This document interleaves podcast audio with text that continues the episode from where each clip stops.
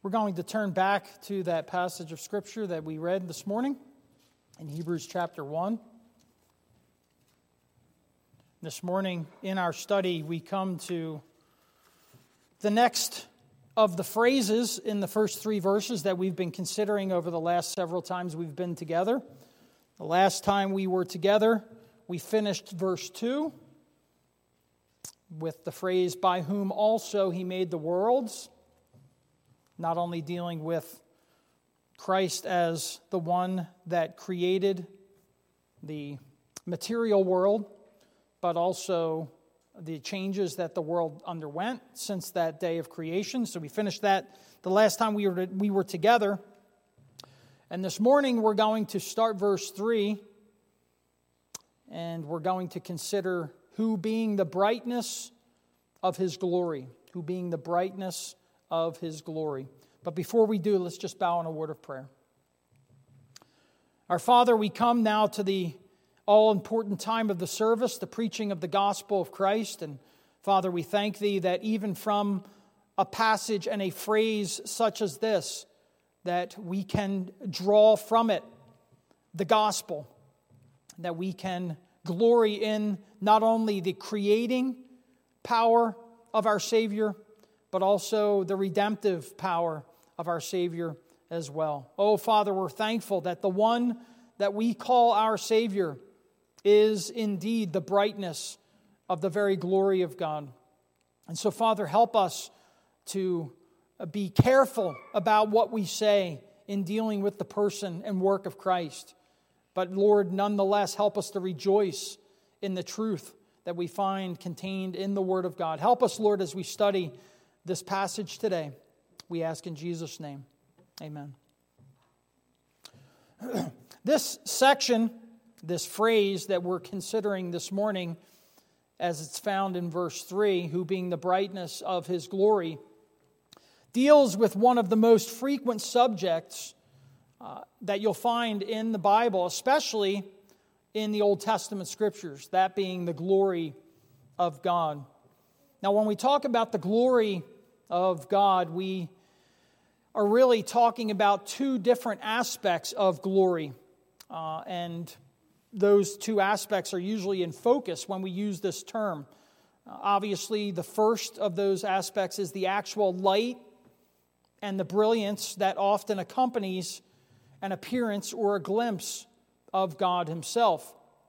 You'll find this more often in the Old Testament scriptures where the Lord would appear to His people in this way. Think of Exodus chapter 33, where Moses said to the Lord, I beseech thee, show me thy glory.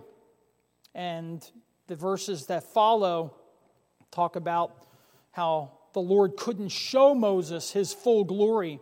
Uh, the glory that Moses ended up seeing was the, the hind parts of the Lord as he passed by. Such was the the majesty of the glory of the Lord. And not only that, but the Lord actually had to put his hand over Moses to shield him from the brightness of the glory of God.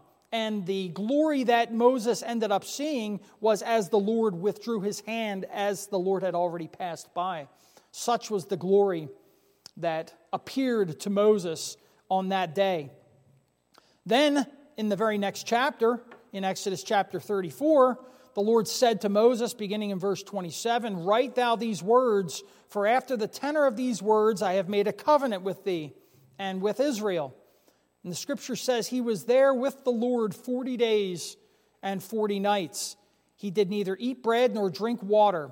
And he wrote upon the tables the words of the covenant, the Ten Commandments. Okay, these were the, this is how the Ten Commandments was being given to the children of Israel once again. Uh, it was given the first time Moses broke those tablets. This is Exodus chapter 34. In verse 29, it says right after that, and it came to pass when Moses came down from Mount Sinai with the two tables of testimony in Moses' hand, and when he came down from the mount, that Moses wist not he didn't know. That's just an old English way of saying he didn't know. He had no idea that the skin of his face shone while he talked with him. And when Aaron and the children of Israel saw Moses, behold, the skin of his face shone, and they were afraid to come nigh to, to come nigh him. And Moses called them, and Aaron and the rulers of the congregation returned to him, and Moses talked with them. And afterward, all the children of Israel came nigh, and he gave them a commandment that all, all that the Lord had spoken with him in Mount Sinai. Until Moses had done speaking with them, he put a veil on his face. He put a veil on his face.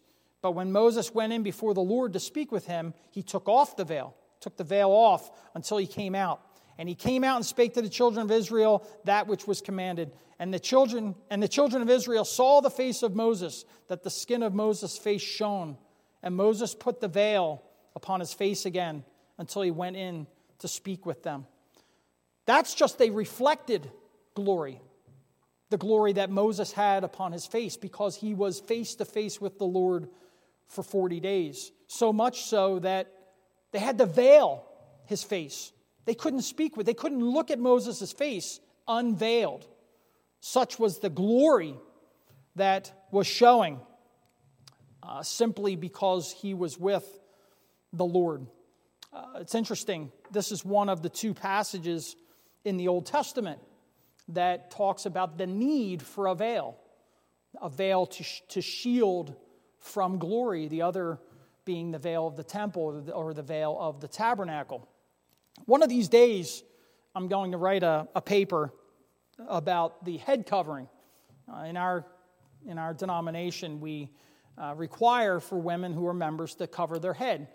Uh, it's actually taken from 1 Corinthians chapter 11. And among those that believe that is still pertinent today uh, there's differing, differing opinion as to exactly how that should be.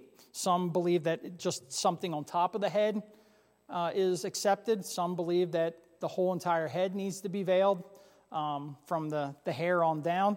I, I, find it very interesting that the word for veil in 1 Corinthians chapter 11, uh, or the word for covering, is the word for veil. And the woman's hair in that chapter is actually said to be her glory. So my own interpretation, my own take on it, and again, this is not definitive uh, from the denomination, but I, I, think it's actually more of a hair covering than a head covering. Uh, and it fits very nicely with the two other times you find in the scripture where a veil was needed. It's the same exact word, I mean, the same idea. One's Greek and one's Hebrew.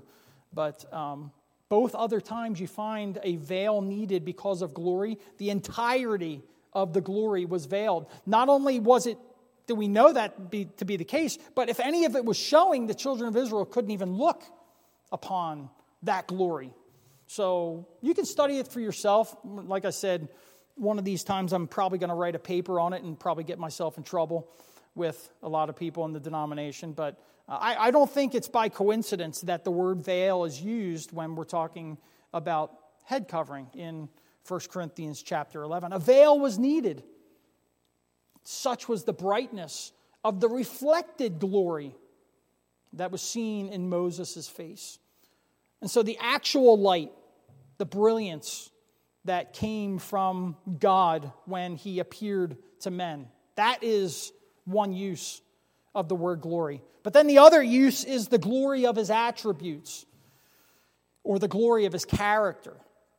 Right? We're not talking about the physical light that appears here. We're talking about the word glory applying to who the Lord is. And you'll find that this is one of the ways that it's used in Psalms. It's, it's found more often in Psalms. Uh, the glory, the brightness is also found, but you'll find many different references in the Psalms that talk about God's glory and it's talking about his character. It's not talking about the brightness of his, of his image. Psalm 19, verse 1 The heavens declare the glory of God, and the firmament showeth his handiwork. The handiwork is the glory. That's the, the symbolism, that's the idea here in Psalm 19, verse 1. The heavens declare the glory of God. Well, what is the glory of God? The firmament showeth his handiwork, the work of creation. There, you're not dealing with the brightness of his majesty, you're dealing with his work.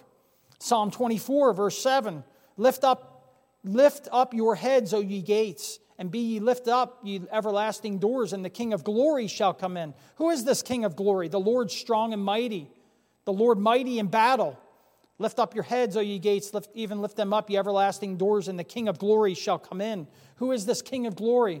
The Lord of hosts. He is the King of glory. The glory connected with his strength and his might in battle, his conquests. He's a glorious king. We would use the same language to talk about a, king that, that accomplished great things in his day, that he was a glorious king. Well, that's the idea here. In his uh, accomplishments, the Lord is a king of glory, the king of glory. And then Psalm 85, verse 9 Surely his salvation is nigh them that fear him, that glory may dwell in our land. Here we're not talking about the, that, that the brightness of God's glory was in throughout the land uh, all the time.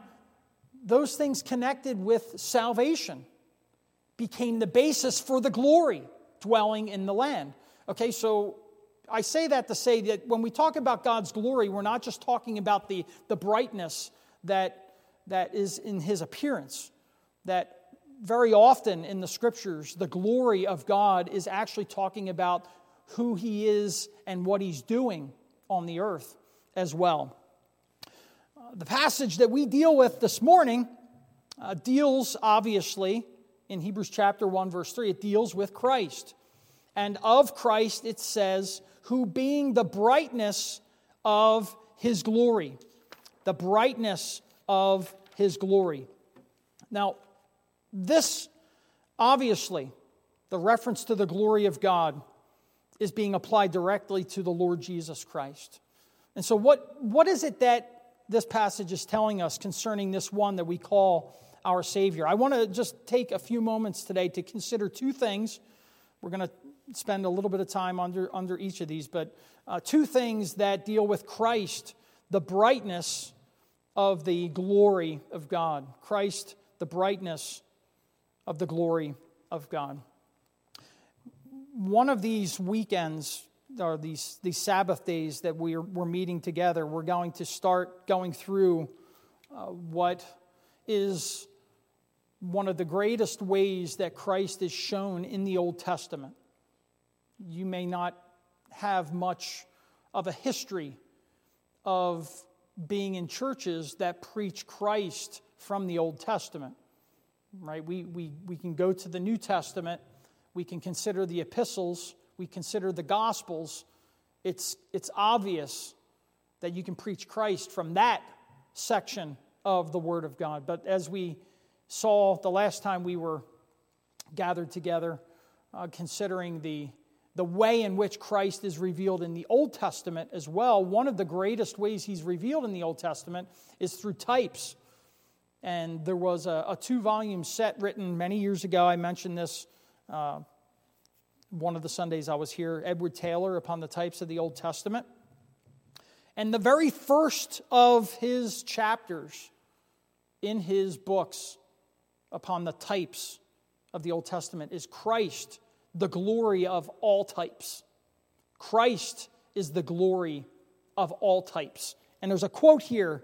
This just shows how it applies to the Lord Jesus Christ. The great work of divine grace in the dispensation of the gospel is to bring persons out of a state of sin and, and misery and unto Jesus Christ. In order hereunto, it labors us to disaffect them with sin as the most accursedly ugly thing and to affect them with the excellency and loveliness of Jesus Christ. Among the many methods attended on by the Spirit of God to set before us the loveliness of the Lord Jesus Christ is this one he hath singled out certain of the choicest things in the whole creation by their excellency, to paint out some of the excellency of Christ, and that metaphorically in the parables, as chiefly in the New Testament, as the pearl of great price, in prophecies various, variously shining with his excellence, and in types most gorgeously laid down before us.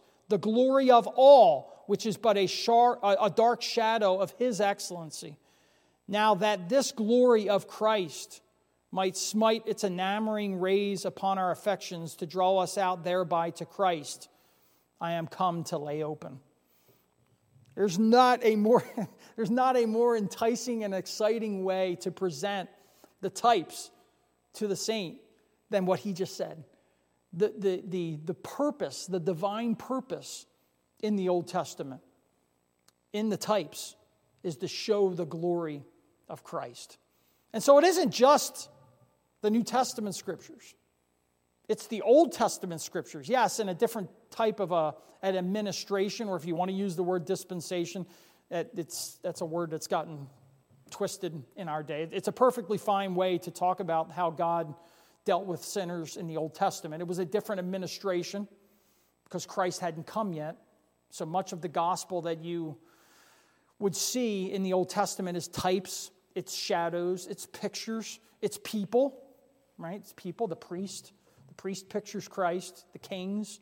Uh, that's how Christ was, was shown in the Old Testament scripture. But the point is that even in the Old Testament, where you have to do digging and go deeper to draw Christ out in this, in this picture form as he's set forth in shadows and not the clear uh, doctrine statements that you find in the epistles, even in that section of the word.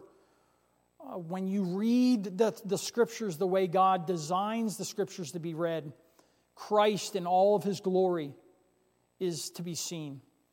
And so I just want to I want to focus on two things today in dealing with Christ uh, being the brightness of the glory of God. And, and in essence, that they're, they're the same the same points that we made in the introduction, just defining the word glory. So, the first thing we see from the scriptures is the glorious, visible splendor of God is seen in Christ.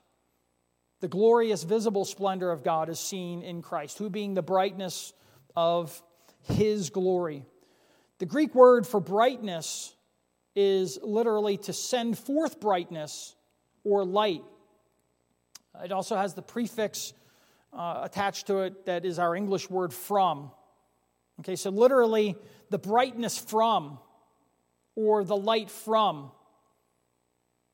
In this, we see the, the way that the Lord is being described here. It's, it's the same word that's used in 2 Corinthians chapter 4, verse 4, in whom the God of this world hath blinded the minds of them which believe not, lest the light of the glorious gospel of Christ, who is the image of God, should shine unto them, right? The gospel is a, is a, a message of hope, it's a message that preaches deliverance from sin.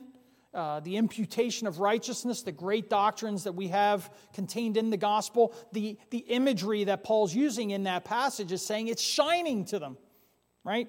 The, the gospel is the brightness, but then the shining of that is the preaching of that brightness, the preaching of the gospel. There isn't really a better analogy to describe what Paul's saying here in, in our passage in Hebrews 1 than that which God has already given to us that we see every day in the sun. That we go outside, we see the sun.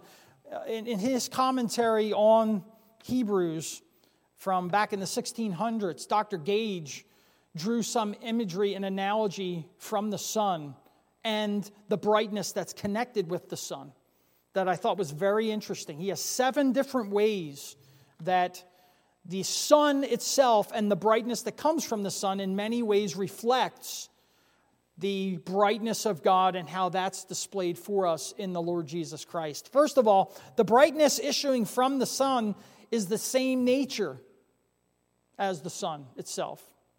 The second thing he says, it's of long continuance as the sun. Never was the sun without the brightness of it.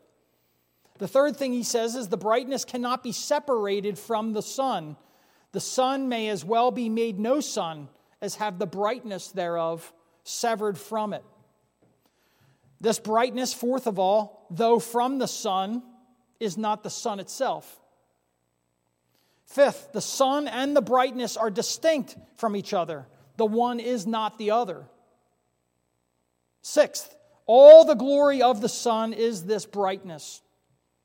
And then seven, the light which the sun giveth the world is by this brightness. Thus, the Father, uh, thus the Son is no whit inferior, and this is his quote, is no whit inferior to the Father, but every way his equal.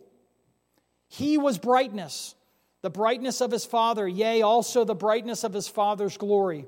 Whatever excellency soever was in the Father, the same likewise was in the Son, and that in the most transplendent manner.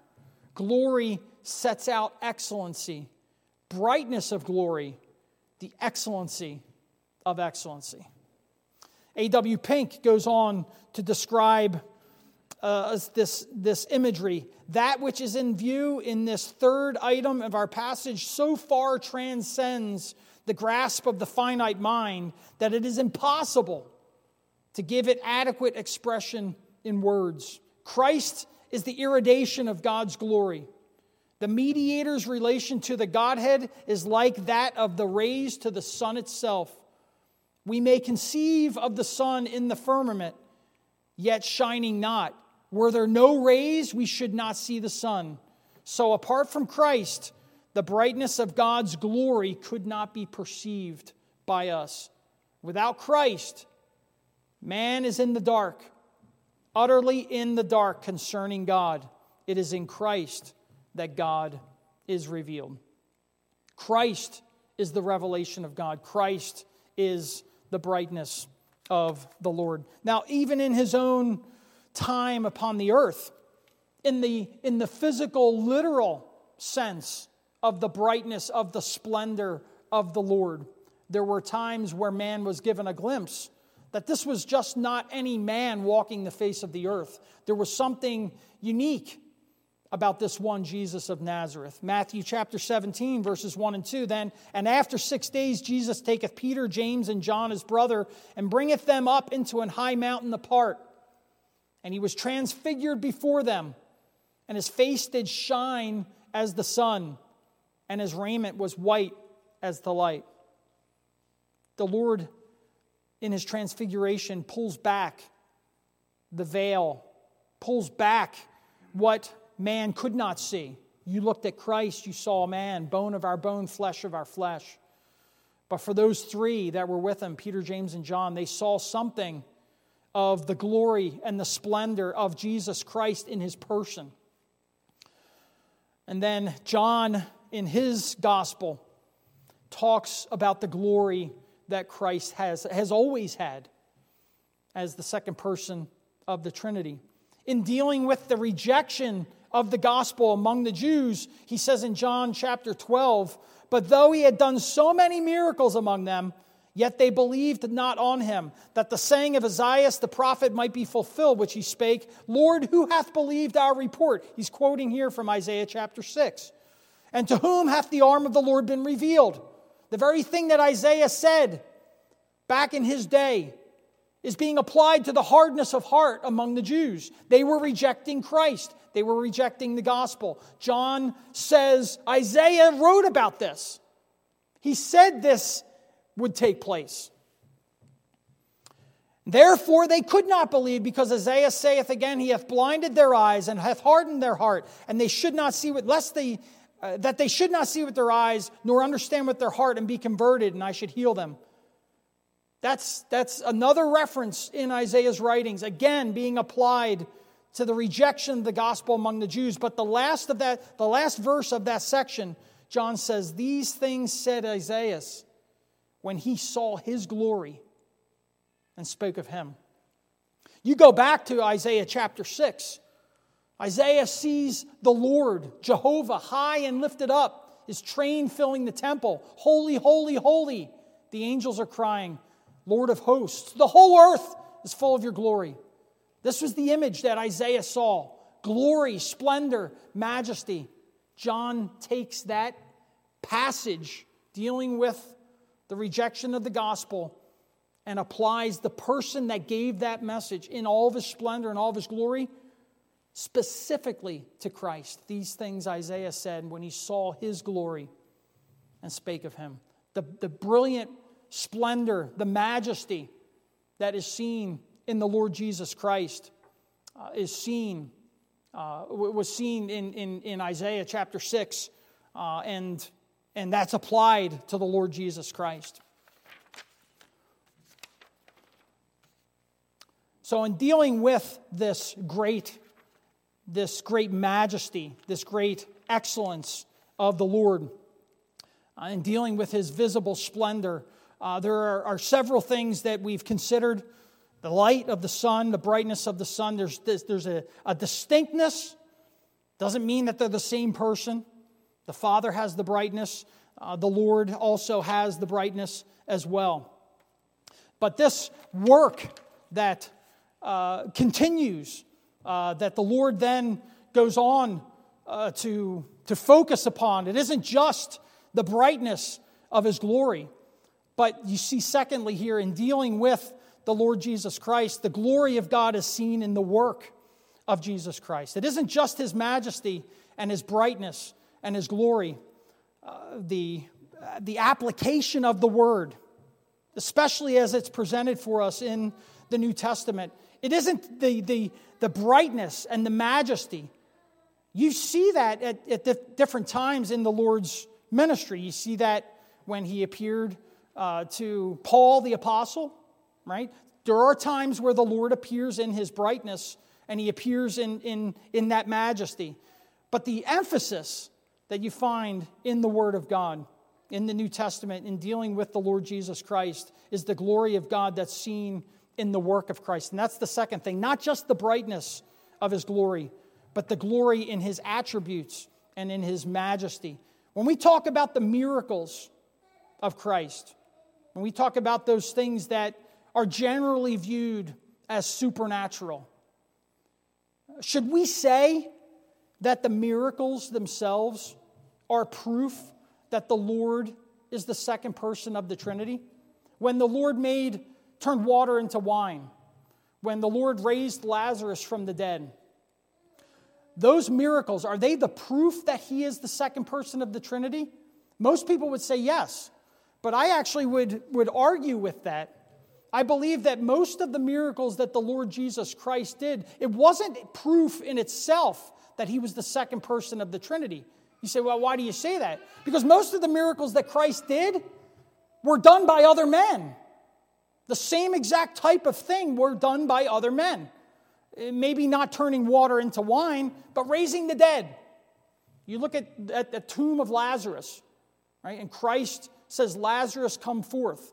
And Lazarus, he that is bound, he was all wrapped up, came forth. So much so that the Lord had to say, Loose him and let him go. So the Lord gives this word, Lazarus, come forth. I don't even know how he would have come out of the tomb. Just, just came out, levitated. I don't know how, however he came out because he couldn't walk. He was wrapped, bound. The Lord says, loose him and let him go. That has to be an indication that he's the second person of the Trinity, right? Well, is it any more of an indication that he is God than when Paul, the apostle, raises someone that's dead? Or Elijah raises someone that's dead.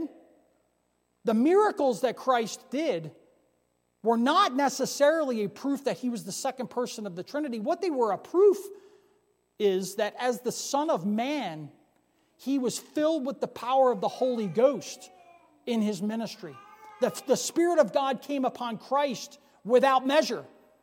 And that as the Redeemer, as the mediator, the one representing his people before the Lord, as a man, he was filled with the power of the Holy Ghost.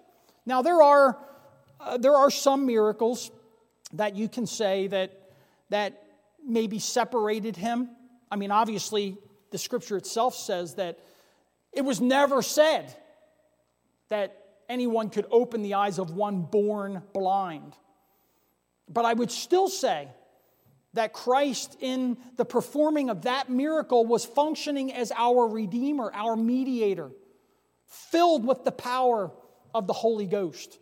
And so it's, it's just something to consider that the miracles of Christ in themselves, while it was done by the power of God, is not an indication that he's the second person of the Trinity. Well, then, are there works that Christ does that are an indication that this is not just a man, but that this is the second person of the Trinity. Yes, there is. Two things.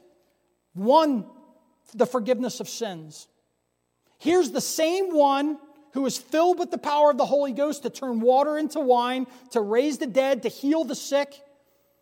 And yet, this one who is doing these things claimed the greatest work, which is he forgave sins. He forgave sins. Luke chapter 7, verse 48 to 50. And he said unto her, Thy sins are forgiven. And they that sat at meat with him began to say within themselves, Who is this that forgiveth sins also? And he said to the woman, Thy faith hath saved thee, go in peace. This, this is only applied to God. No man has the power to forgive sins. You can declare to somebody that their sins are forgiven when they come to Christ, but that's based upon what the promises are in the Word of God. I can, I can tell you on God's authority that your sins are forgiven the moment you come to Christ, but I do not have the power to forgive sins.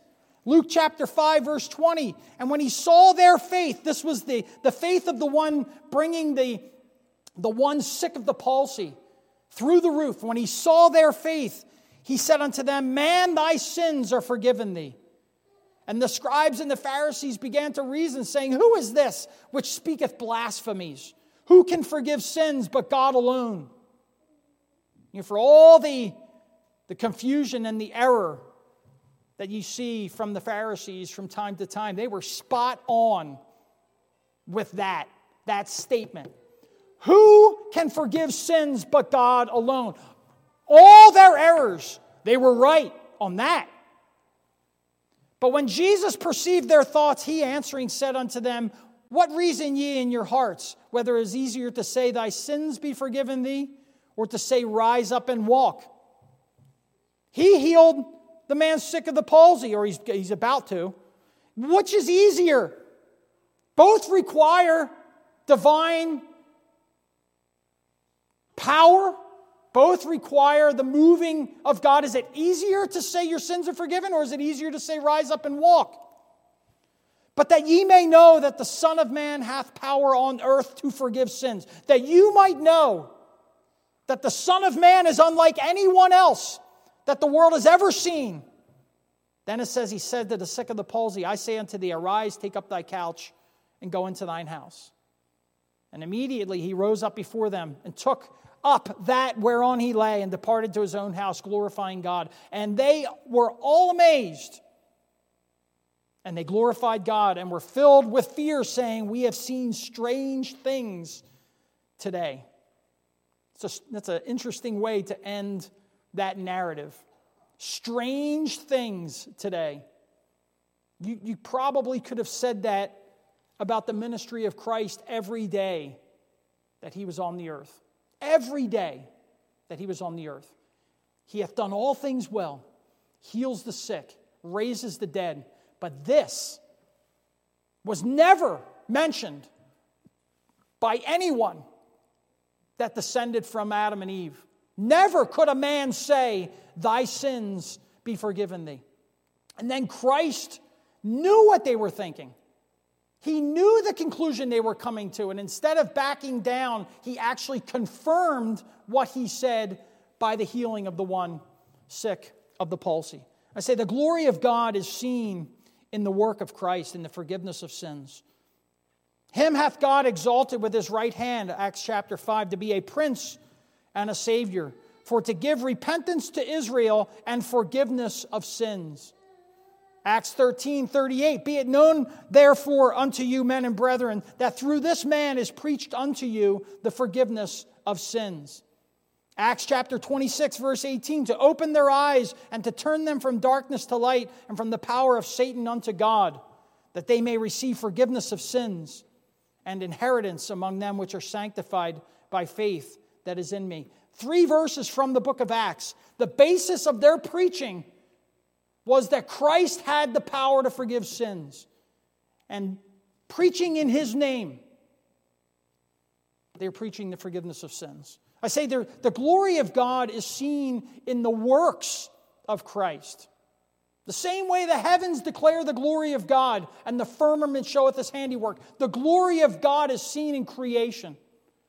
I say the glory of Christ, who's the brightness of God's glory, is seen in that he can forgive sins. Ephesians chapter 1 verse 7 in whom we have redemption through his blood even the forgiveness or the forgiveness of sins according to the riches of his grace. Colossians chapter 1 verse 14, something very similar, in whom we have redemption through his blood even the forgiveness of sins. How was how is this great work accomplished? The forgiveness of sins to sinners. It's the greatest theme. It's the greatest of all glory. You talk about the glorious majesty of God. It's seen in its most brilliant splendor in the forgiveness of sins and the reconciliation of sinners to the Father. That's where the brightness of the glory, the splendor of the glory of, of God in his actions is seen. And it's seen in the work of Jesus Christ. Two things that Christ has done that show this glorious splendor. You, can use the general term forgiveness of sins but the, the scripture actually gets more specific. What is it that sinners need that, that, that has to happen in order for them to be reconciled to God? That Christ has done. He's done this work. The first is that Christ had to keep the law for us. There is no reconciliation to God, there is no blessing that the Lord can give upon his people without a perfect legal obedience. God has given His law in the scriptures. That law is life. Keep that law and live. You break that law, it's sin. The wages of sin is death. Keeping the law is life. It's required in the one who is reconciling sinners to the Father that he keep the law for them. Oh, the, the, the greatest way, one of the great ways that Christ is, is set forth in this capacity is the work of the priest, the, the one who bears the names of the children of Israel before the Father. That is Christ our Savior. He is, he is functioning as our representative. The high priest confessed the sins of the people and he went in to make to, to make reconciliation and atonement for their sins. That's the way Christ is set forth in the Old Testament scriptures. So, does it surprise us then that when we come to the, to the New Testament where the clear doctrine is set forth, that Christ is set forth as the one who keeps the law for us? He's the one that, that reconciles us to God through his obedience to the law. The very thing that God commands of us. Not that we just don't break the law, but that we need to actively keep it. It's one thing to not break a law, it's another thing to keep a law. The Lord not only demands that we don't break the law, but we have to have a perfect obedience. He has to look at sinners and say, They have kept my law. Not one of us can do it. Not one of us can do it. You look in the mirror and you're honest with yourself. You read the scripture. See what the Lord says about your nature and my nature. It's one of the greatest ways that I was convinced that the Bible is the Word of God, that a book could be written thousands of years ago, and when you read passages like Romans 1, Romans 2, Romans 3, it's describing my nature. It, it, and, and when, when you read that, it's, it, it's such a, it's such a, uh, penetrating description of what we are before the Lord. We've broken the law. Christ, as our representative, the one who in this great, the greatest work, showing forth his glory, kept the law for us. Romans 5, verse 18. Therefore, as by the offense of one, that's Adam, judgment came upon all men to condemnation.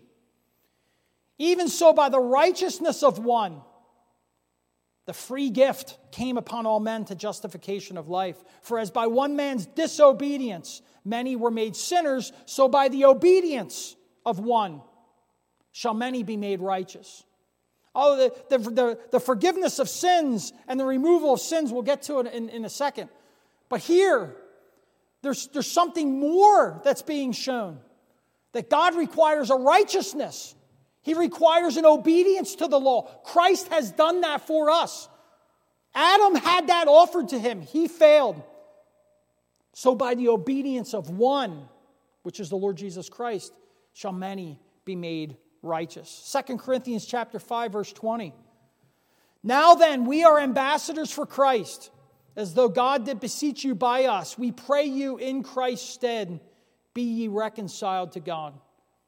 And then he goes and, and gives verse 21, which is in many ways maybe the, one of the greatest statements talking about the justification of sinners through the work of Christ. For he hath made him to be sin for us who knew no sin, that we might be made the righteousness of God in him.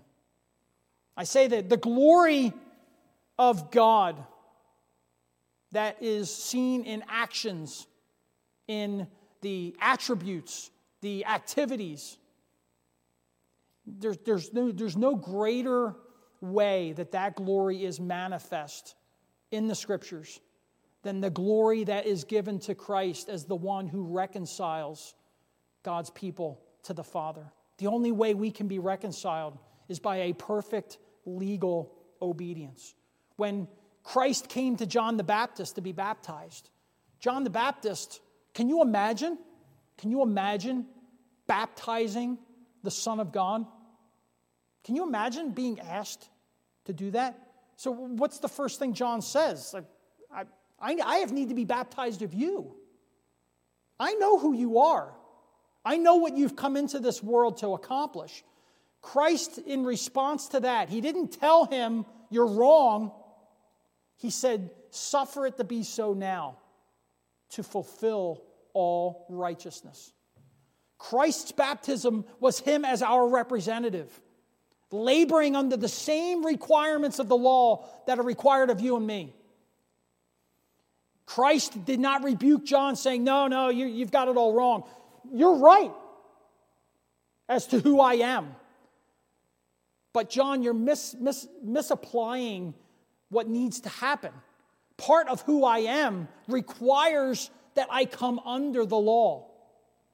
Allow it to be so, suffer it to be so now to fulfill all righteousness. I say the, the, the, the glory of the Redeemer is seen in his righteous obedience for sinners. You need to have a righteous obedience in order to be accepted before God. That has been provided by one man, Jesus Christ. The same one that John, uh, Peter, James, and John on the trans, Mount of Transfiguration saw when, his, when the veil was pulled back and the brightness and the splendor of the second person of the Trinity shone forth.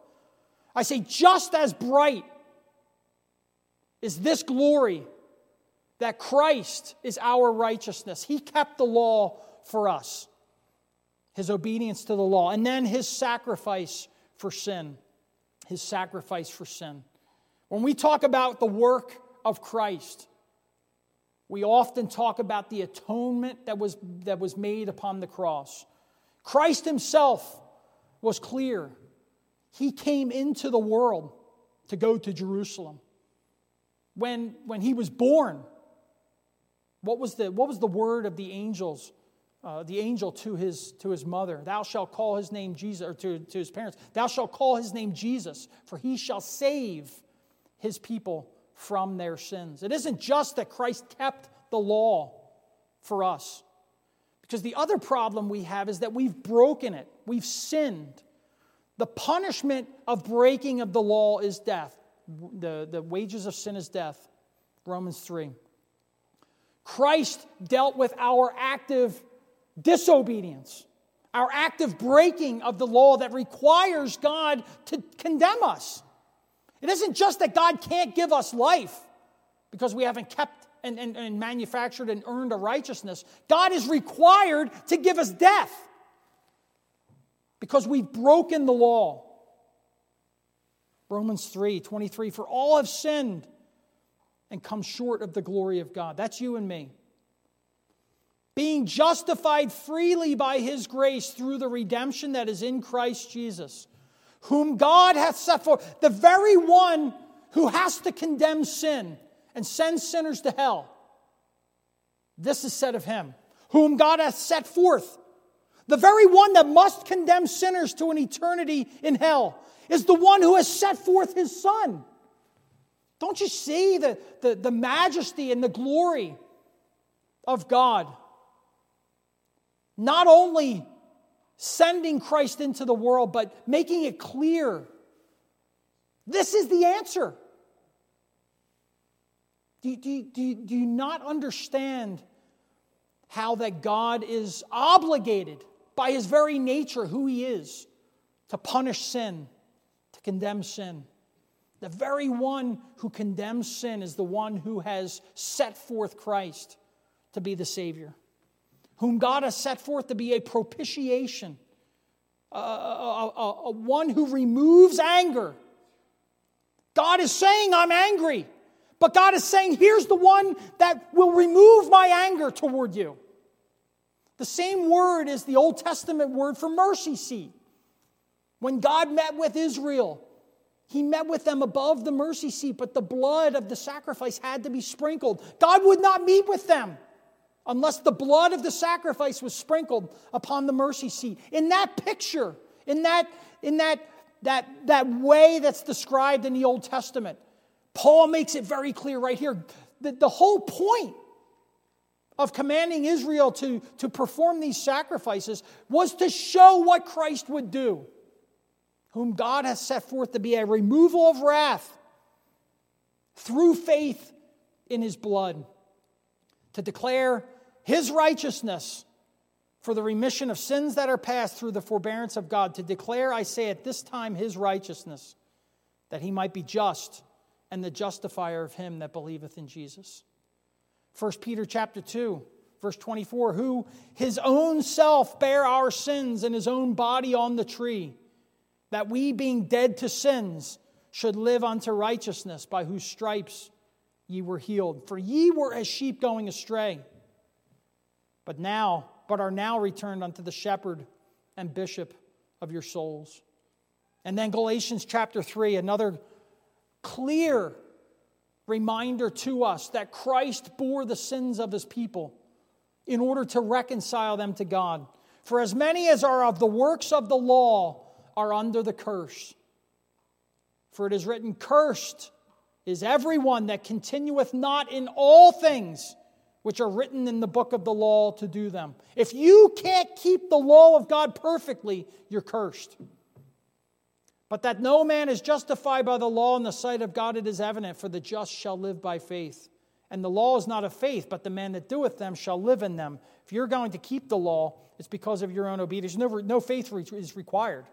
There's no need to trust anything if you're trying to get to heaven and trying to please God by the keeping of the law. That's what Paul means when he says that. And the law is not of faith, but the man that doeth them shall live in them.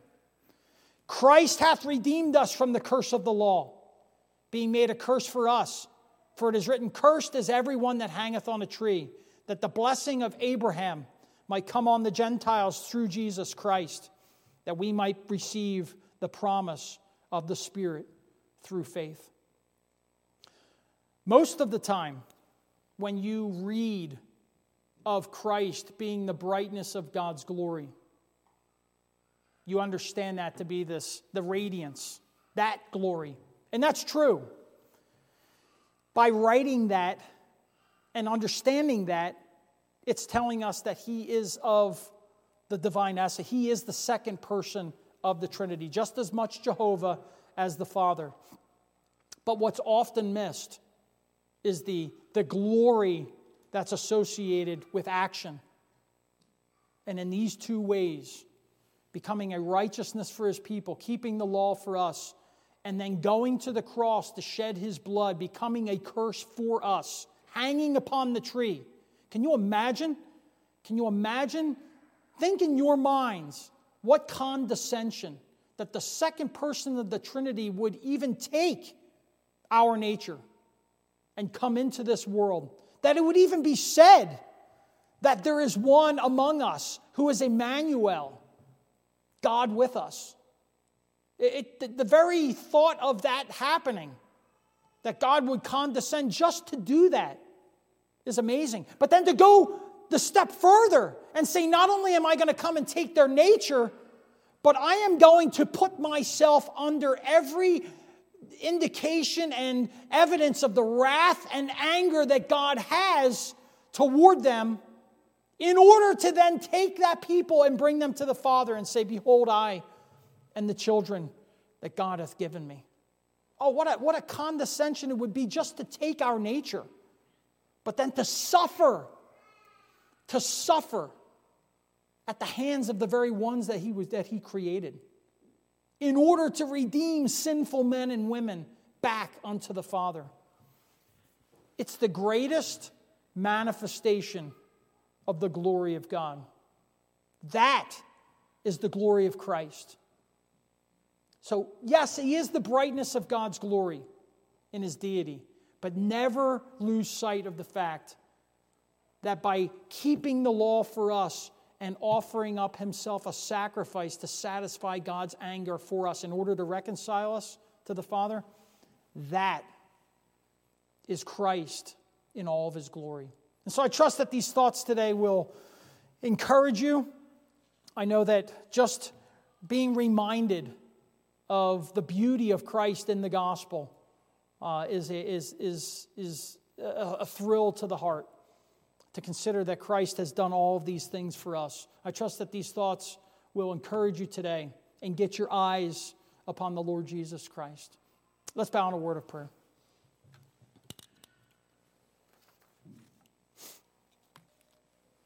Our Father, we are thankful this day that we not only serve a God who is glorious in his splendor, but we serve a God who took to himself human flesh to come into this world to do everything that was necessary in order to bring me back unto thee. Father, we thank thee that we are reminded that, that the Lord has done great things for us, whereof we are glad. Father, we glory in him today. There is no place for us to glory. There is no glorying in the flesh. There's no glorying in our obedience. There's no glorying in anything that we can offer to thee. Like Abel of old, we must bring the, the first of the flock and offer that as the sacrifice. We, we must bring the blood of the sacrifice and confess we can't bring the fruit of the ground and offering to thee. Oh, we must be reconciled to thee by the blood of the Lamb. And so, Father, we thank thee that in doing so, we now can see in the message of the gospel the greatest manifestation of the glory of God as it's seen in Christ. Father, if we're in Christ today, there's no better place to be. Father, we pray for those that may be unsaved, that know not where they are before thee. Lord, we pray that Christ has been set forth to them in clarity, that they would understand that everything that God requires of sinners has been met in the work of Christ. Oh, Father, write thy word upon our hearts, we ask in Jesus' name. Amen. We're going to close our service by standing and singing hymn number 278, How Can It Be? How Can It Be? And we'll stand and sing all three verses.